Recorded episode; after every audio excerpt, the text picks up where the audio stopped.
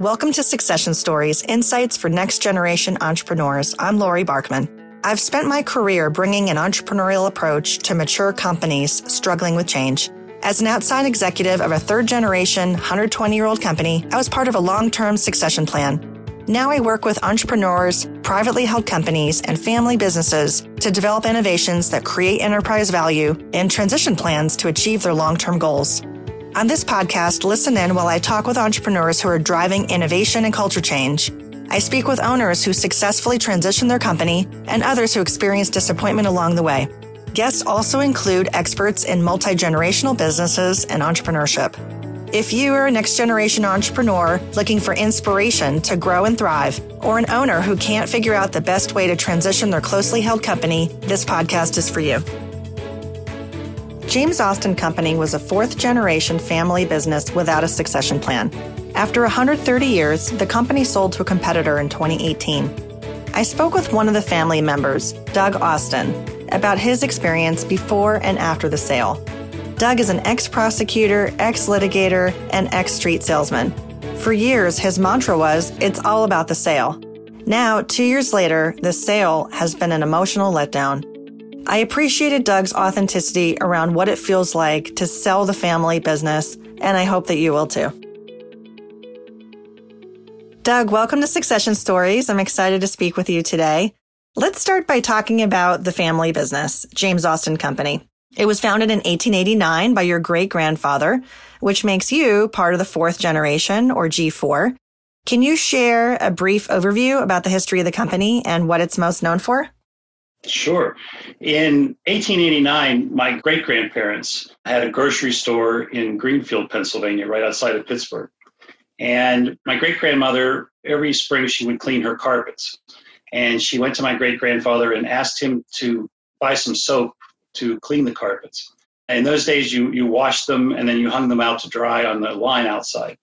Well, he thought that he could make his own soap. So on his stove, he developed some formula and made it and gave it to her and she liked it. And her girlfriends liked it so much that he started bottling it in coca-cola bottles and sold it in his store.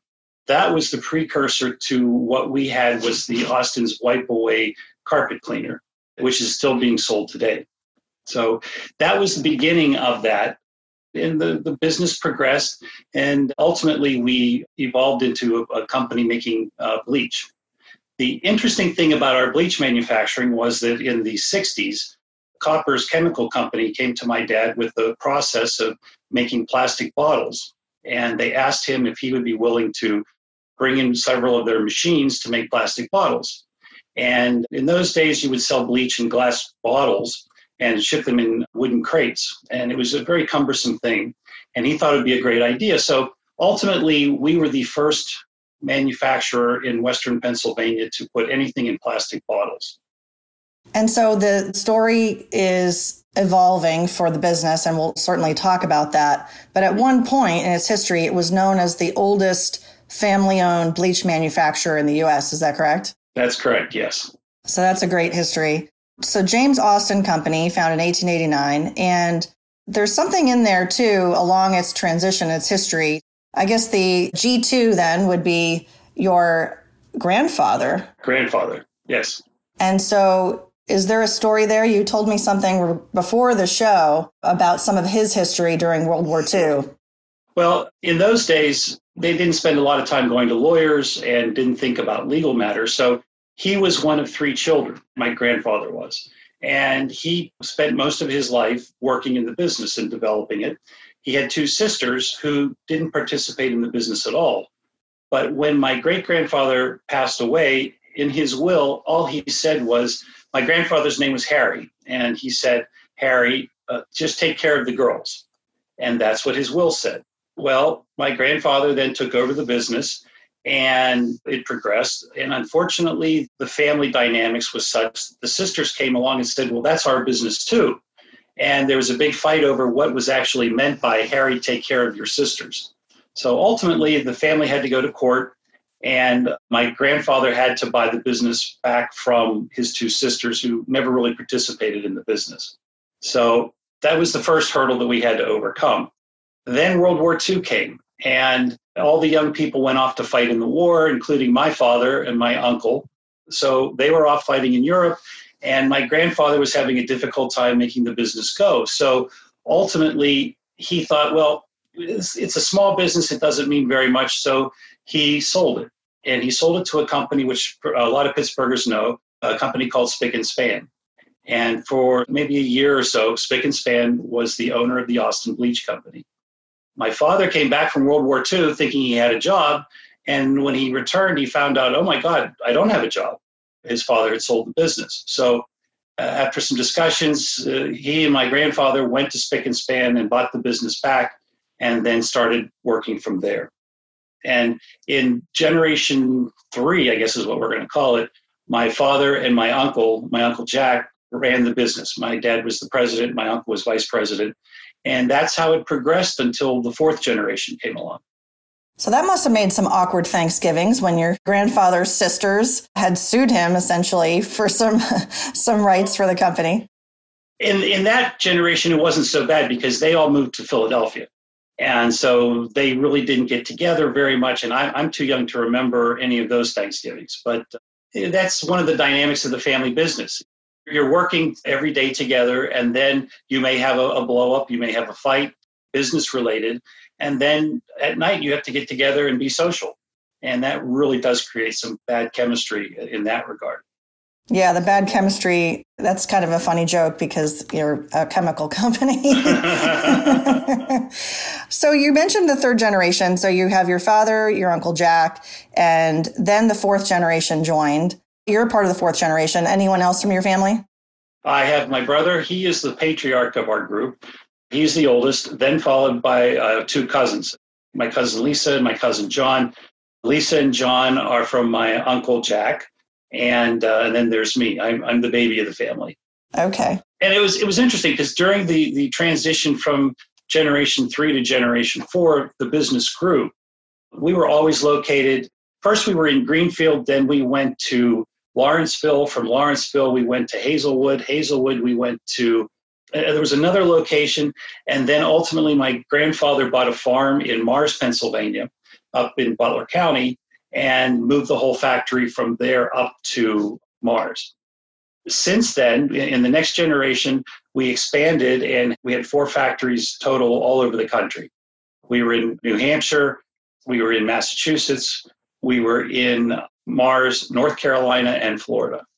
So, multiple locations, which is probably a good segue for me to ask you about your experience joining the company. It's a common question that I get. People are curious about family businesses and the leadership. And if people get work experience outside of the family biz before they join, what was your experience?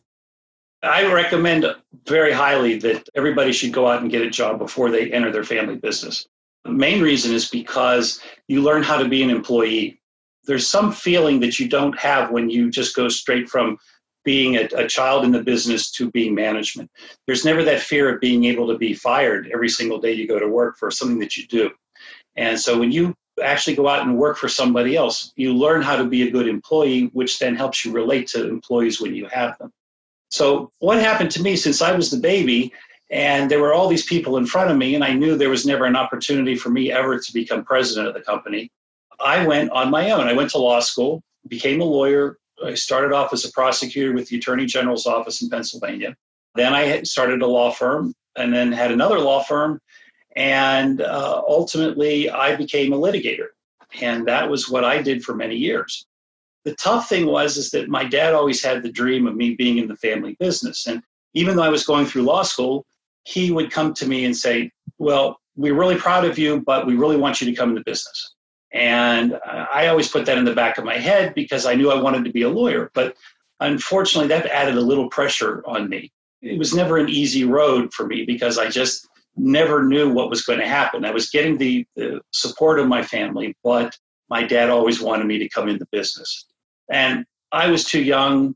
I want to say I was too stupid, but I didn't appreciate what the family business was giving because when you grow up in it, you become blind to what it actually provides. And so I, I never recognized that until I started my law firms. And and then you start a business. And you, anybody that has started a business knows how difficult that is. You live on credit cards, you live on credit, you do what you can to survive. And, and it took two or three years for the, my law firm to, to really kick off, and then it did. But it was a very humbling experience and it was a very difficult experience, especially because my father had this rule that if you were not in the family business by age 30, then you were not allowed to be in it. And that was the rule that he had for both my brother and myself. My brother was already in the business, so it wasn't an issue for him, but for me, it was a big, big deal. And uh, I, I saw my brother and my cousins, they were always traveling, they were always staying in hotels. And I became a little jealous because I was always stuck in a law office in Pittsburgh and going back and forth and, and working six days a week as a lawyer. And it just seemed like they had a, a much I don't want to say easier life, but it was a more relaxing life than what being a lawyer was. And so at the age of 29, knowing that my time frame was running out, I came to my dad and I said, you know, dad, I think it's it's time for me to, to get in the business. And so there was a lot of haggling going on, a lot of issues. He was happy about the whole idea, but the question was, how do we fit Doug in, especially since he had no experience with bleach and whatnot. So it, it took a while. He had to take me under his wing and he had to teach me the business. And it was a very, very odd thing to, to go through. Finally, by circumstance or happenstance, we had an opening in our Florida facility, and my dad asked me to go down and run the sales in the Florida division. And that made it real easy. I mean, to tempt a 20 year old to say, Do you want to go live in, in Florida? Wow, that was a great experience. And so off I went. But he was very nice about it. He let me still continue to practice law. I, I kept the law practice open with my partner, and she and I ran the firm. And I would fly back to Pittsburgh and, and try cases. She did the research, and I was the, the litigator. So we did that for many years until unfortunately she passed away from cancer and so we had to we ended up closing the business up in uh, around 2001 2001 is when I had my last jury trial. So there's a lot of transitions in there. So when you first learned about your father's desire for the age 30 cutoff, did he ever share with you why he insisted that if you didn't join the company by age 30, you were never going to join the company? I think he did, and I don't remember the reasoning. I think he just thought 30 was the right cutoff point. He always told me that there was always that thing in his generation he had two brothers and a sister, and the sister didn't want part of the business. The one brother became a doctor, and then the other brother was my Uncle Jack. And so I think in his mind, that was the way he was going to resolve the issues that, that came along with my grandfather and his sisters. So he was trying to think ahead and come up with a fail safe method on how to protect the business. So you mentioned there was a nice relationship with your father. He kind of took you under his wing gave you the space to keep doing law and litigating. Were you doing law for the family business? Yes, I, I did that as well, but but I was basically handling my own clients in, in my law firm. So, what were you doing when you joined your family business, James Austin? What was your role there?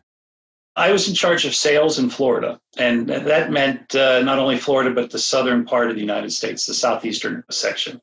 So I was living uh, outside of DeLand, Florida, which is near Daytona Beach, and ultimately was traveling and calling on customers. And, and the thing was learning the business. And that was a thing that I had to learn how to do pricing and how to do advertising, marketing, and, and all that good stuff. We uh, had a plant manager, we had somebody running the plant in Florida, but uh, he was a very nice guy, and he was he brought me under his wing and was showing me how to run the business. And uh, so it was, it was all a big learning process. And typically, lawyers are not known for being salespeople. So I guess in some sense, you had to learn a whole new skill set, but you must have had some innate skills that helped you. And I also understand from a little bit about the product that it serviced pools. So was that right. part of your customer ecosystem in Florida? There was certainly a lot of pools. Yes, uh, we would sell uh, on the wholesale side of things. We would sell to companies that ultimately would sell to other companies that made uh, that made the calls and cleaned the pools and whatnot. But to go back, uh, being a lawyer is a salesman, especially when you're a, a litigator, because you're trying to sell your case and your story to a jury or to a judge. So there, it was kind of interesting. Uh, I, I think growing up in a in a family business, you always sort of was you were always surrounded by sales. It's always surrounded by business. So when I became a lawyer, it was kind of easy to go into that. The only problem that I would run into was when you were a salesman and there was a difference between reality and book what the book said.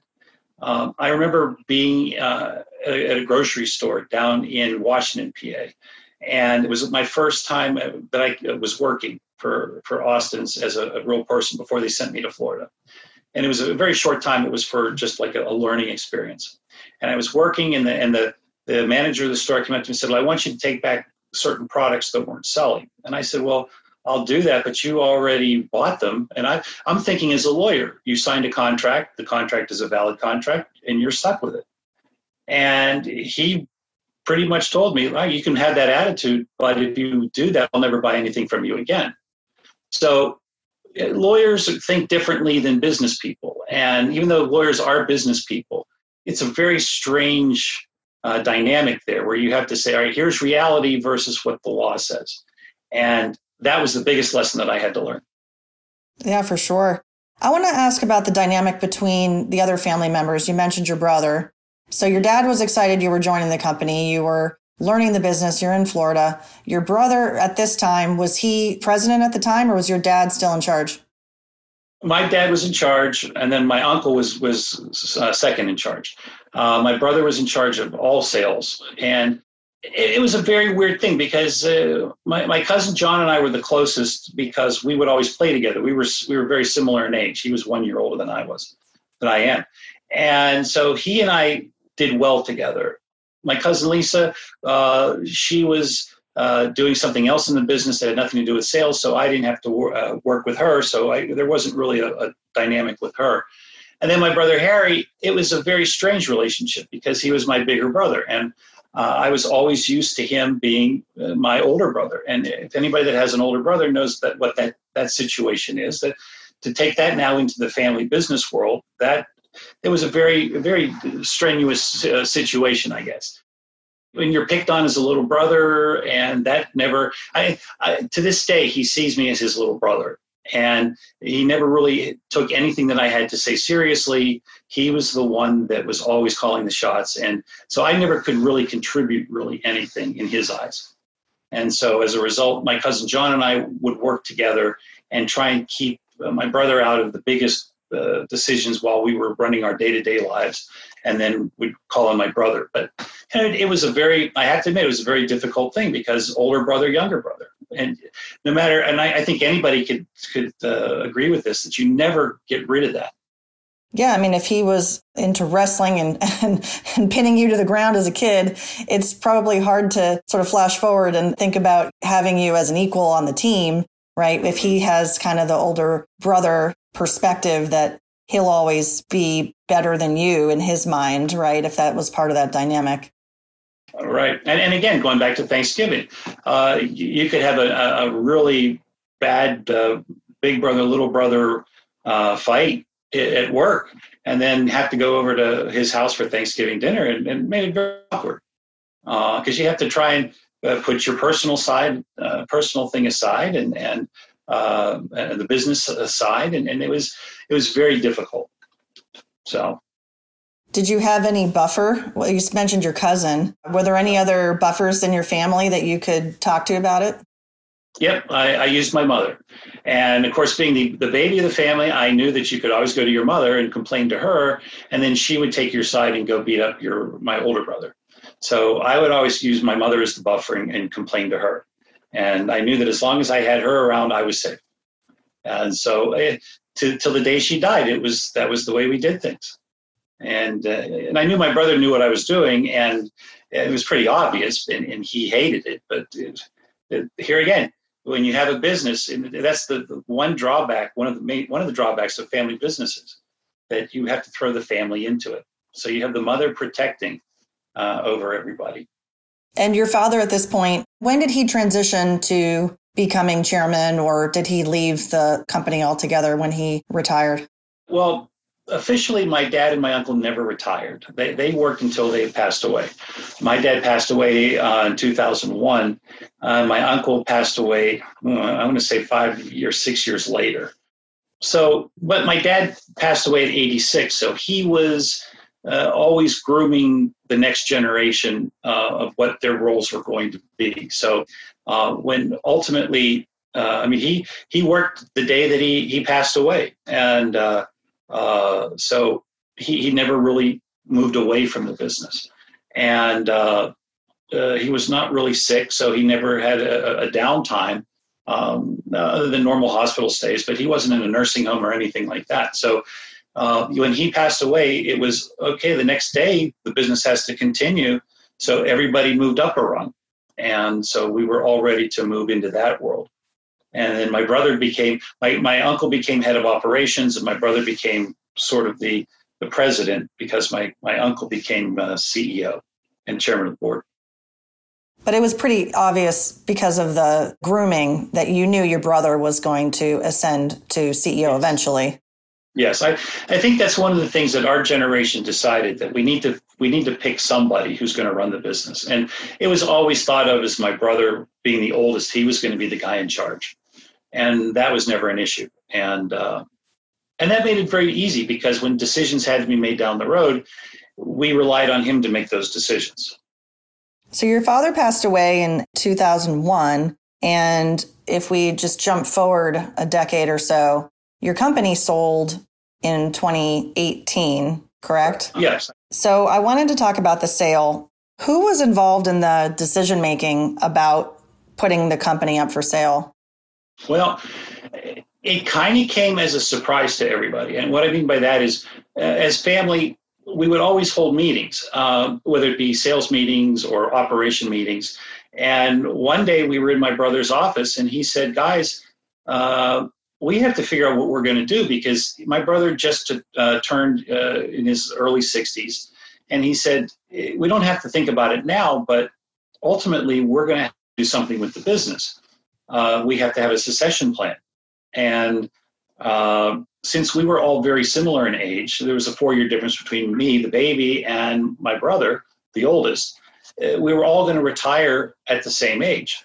I think all of us had the idea that we would work like our parents, my our fathers and uncles, where we would just continue on uh, until we died, and uh, that was fine as long as you had the next generation. Well, we didn't really have the next generation. Uh, my brother's kids were uh, just coming out of college and they were uh, starting their careers and they were not involved in the bleach business and had no desire really to be in the bleach business.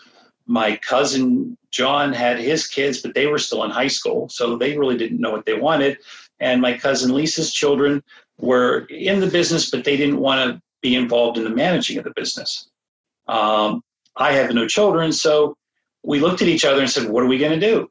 And because we were a family business, a lot of our trusted employees that we had were all people that grew up in the business and they were all retiring.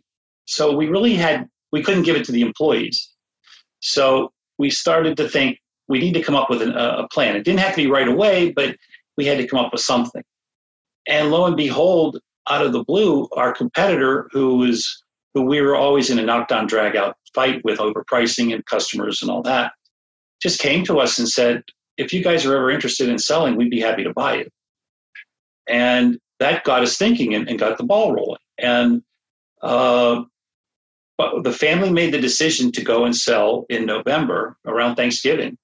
Uh, we met with the the owner of our competitor uh, at the Pittsburgh airport th- around Thanksgiving, and the company sold in March. I mean, the final paperwork was sold in, was signed in March. And our accountants and lawyers all said it's amazing how quickly this goes because it's a with a big pro.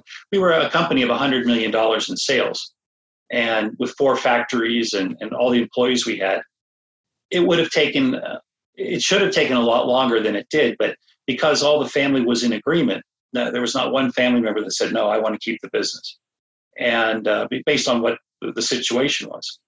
And so we all sat down and uh, agreed to it. The lawyers and accountants went through it, and before you know it, it was all said and done. That's incredible how quickly the deal closed and how smooth it was. And were you involved in the due diligence phase where the other company was talking to all the family members, management team? Were you part of that process? Yes, yes, all of us were. And we all we all played a part. I was able to show my great lawyer skills when we would sit down with the lawyers, and I would ask questions, and and uh, so it was it was kind of fun because I got to be a lawyer again. Uh, but uh, in, in all, it was it was a, an easy process, I should say. Yeah, it took time, but I think in the scheme of things, and it, it sounds like it was a good fit. So, who ultimately did the company sell to? You mentioned it was a competitor. Can you just share a little bit about them? Sure. Uh, it was a company. It's a company called KIK Custom Products. Uh, KIK Custom Products is owned by an equity group, uh, but uh, KIK is a, some, um, an independent, uh, an independent part of a subsidiary of the equity group and uh, they are the the largest uh, bleach manufacturer in the United States. Uh, everybody, we, we don't associate ourselves with Clorox because Clorox is kind of a, its own little world. It's kind of over there uh, because we we deal in different kinds of customer base. Uh, once you get beyond the grocery stores, but um, uh, so they were the, the big guys. They were headquartered in Toronto, Canada, uh, it's my understanding that they have since moved to Chicago, I think, but uh, but they were the largest, and they came in and, and, bought us, and they gave each of our family members a one-year contract to uh, continue on to help with the transition phase, and uh, my contract ended in March of 2019, and uh, uh, that was that was when I ultimately left the bleach world, and so that's that's where I've been ever since. So, one thing I read about the company that you mentioned, KIK, they also own Spic and Span, which is an interesting historical tie in, seeing as your company was once sold to them, as you mentioned earlier, in World War II. Is that correct? That is correct. Yes, uh, uh, KIK went on a, a, little buying spree, and they started buying up little soap companies and little chemical companies. And one of the ones they bought was Spic and Span. And it is kind of funny because here it is the, the company that my grandfather sold the business to is now the, the same company that the fourth generation sold the business to. And I appreciate you sharing some of the mechanics. You talked about the deal and how it was, you know, structured, and then the family members had a one year contract. I want to talk kind of about the emotional side of this. You know, what did it feel like when you were going through the deal and then now it's done and your family since 1889 has owned James Austin Company and now you don't. What did that feel like? At first, it was kind of a relief because going through a sale, it, it's a, a stressful thing. and and you, there's all kinds of little things you have to accomplish while you're going through the sale. So it's more mechanical than anything else. So you're not really thinking about the ramifications of selling the business. Uh, and then working for the business for the year, it was a little frustrating because here a new company is doing what you were doing and, and uh, they're changing things the way you used to do things. And that was, you get a little frustrated, a little aggravated, but you could see a little bit where they were coming from. It was also difficult because they were the enemy. And you were sitting there doing battle every day with them. And uh, you always pictured them as these nasty people. And now all of a sudden you're best buddies and just overnight there you are you're your friends and all those salesmen that you were fighting against are now uh, people that you work with. So emotionally that was a little hard to deal with. And and also you went from being the owner of a company to an employee and that was a humbling experience. You you couldn't do things without somebody else telling you what to do and that made it a little difficult. Uh, now that a year has passed i sit back and i think it, it's very emotional. It's becoming an emotional thing because uh, growing up, you're in a family that is a part of a community. Mars, Pennsylvania is very small, and we were the largest employer in Mars, Pennsylvania. And when you were in Mars, everybody knew you. I mean, it was it wasn't like oh, there goes an Austin. It was like there's Doug, and everybody treated you very nicely, and it was wonderful. And I mean, the family had a little league team. The family had sponsored uh, a car at the, the local racetrack in, in Lernerville. Uh, we were a lot. We were very commu- uh, committed to the community, and it made you feel good. And now, all of a sudden, um, you you step back and you say, "I'm not that anymore," and um, you have this letdown that you let your employees down. that they're not working for the family business that they used to work for. Now they're working for a big corporation.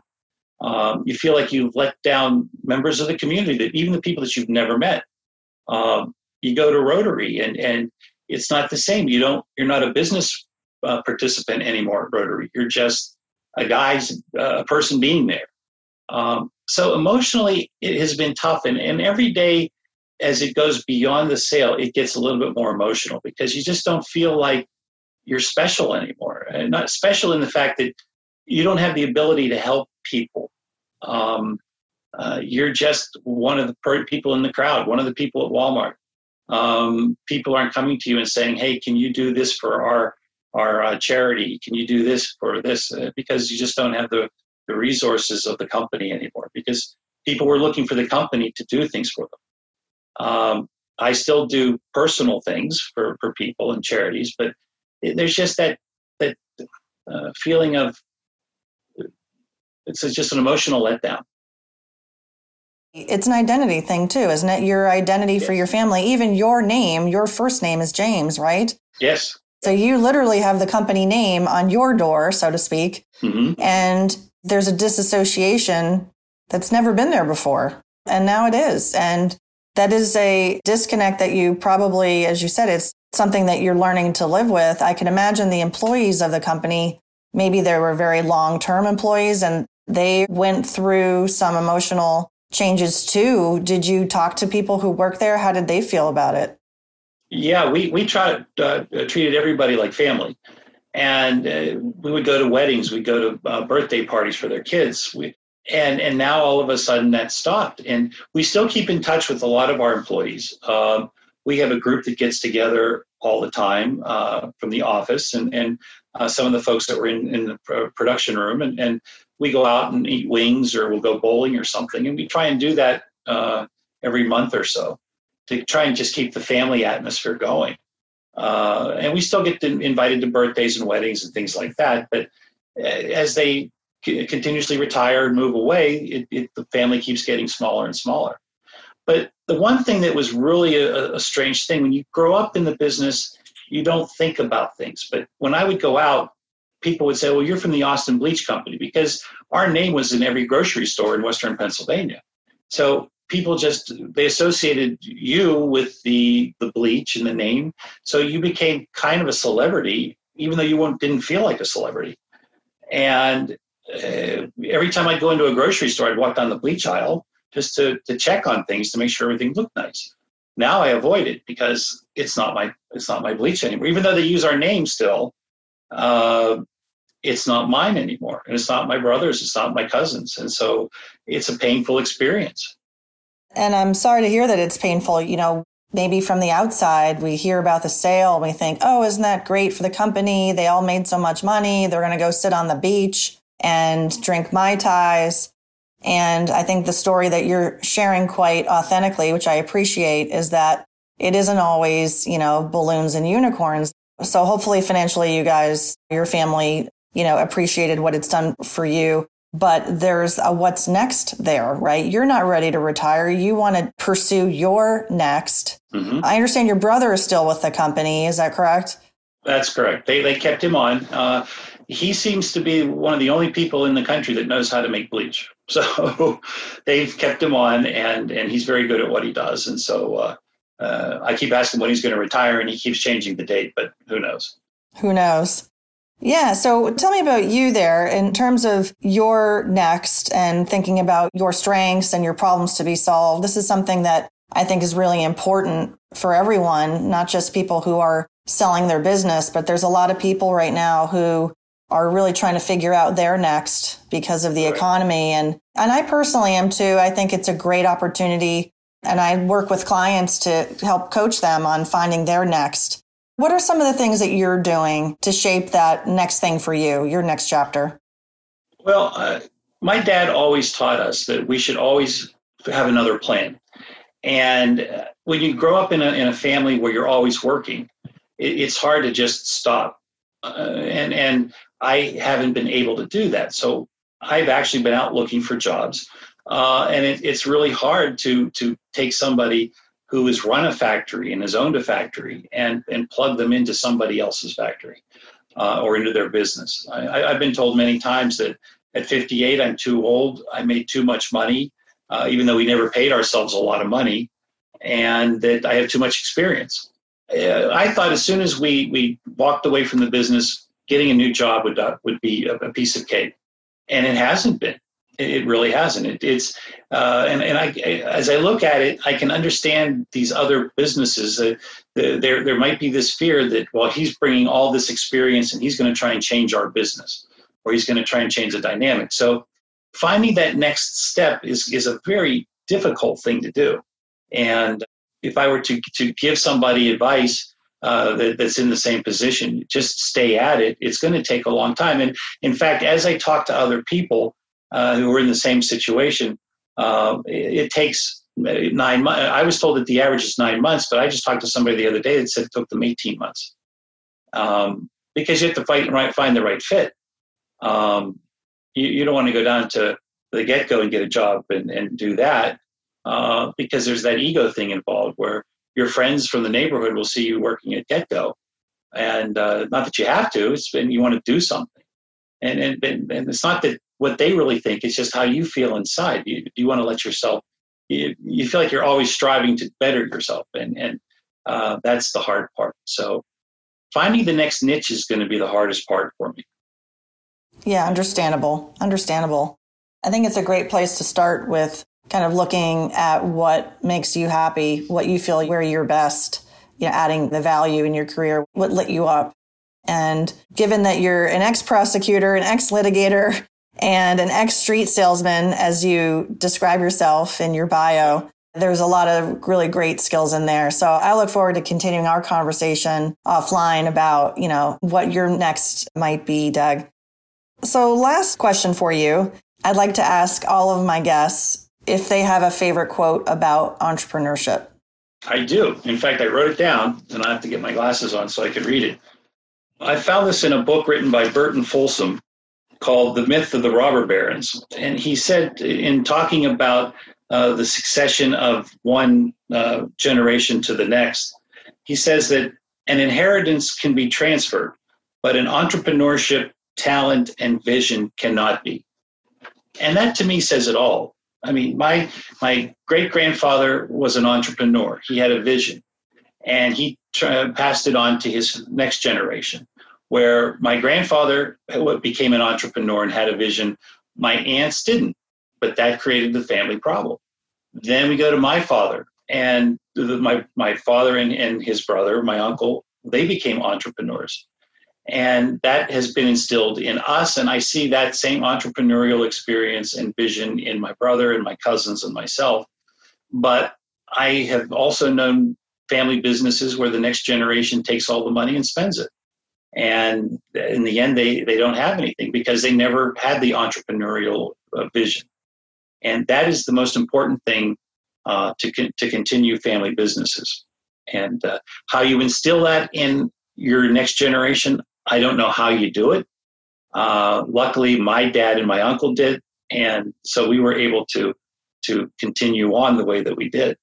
So uh, to me that is that one little quote says it all it does. And your company lasted about 130 years, which is more than twice the length of an average, you know, company, family business. I've read it's like 60 years, the mean age of family control. So already your family business has exceeded expectations there. And I also read that about 3% of all family businesses operate at the fourth generation or beyond. And there's a lot to be proud about for James Austin and what he created and what your family led. And I know also I read in your bio that it's all about the sale. And I think that's a, maybe a, a great spot to end because I think for this show and what you've shared and your experience and what you learned, it was about the sale. And then ultimately, that's, I think, the next part of your story is because of the sale of the company.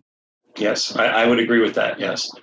I always think that a, a uh, family business is a gift and it's given to the next generation and it's what the next generation does with it and unless you learn the nuts and bolts of it and, and can take it to the next level it will not progress and that's what the next generation has to learn And on that note, we'll wrap up. Thank you so much, Doug, for being here today and sharing your insights on succession stories. Thank you, Laura. I really appreciate the time and good luck to you. Thanks for listening. I hope you enjoyed the episode. Three things before you go. One, follow Succession Stories podcast on LinkedIn. Join the community to share feedback, submit questions, and ideas for future episodes. Two, if you want to develop a roadmap for your business to innovate, transition, or grow, message me, Lori Barkman, on LinkedIn about VIP consulting. And three, if you enjoyed the episode, hit five stars in Apple Podcasts and share with friends in Goodpods. Thanks again for tuning in.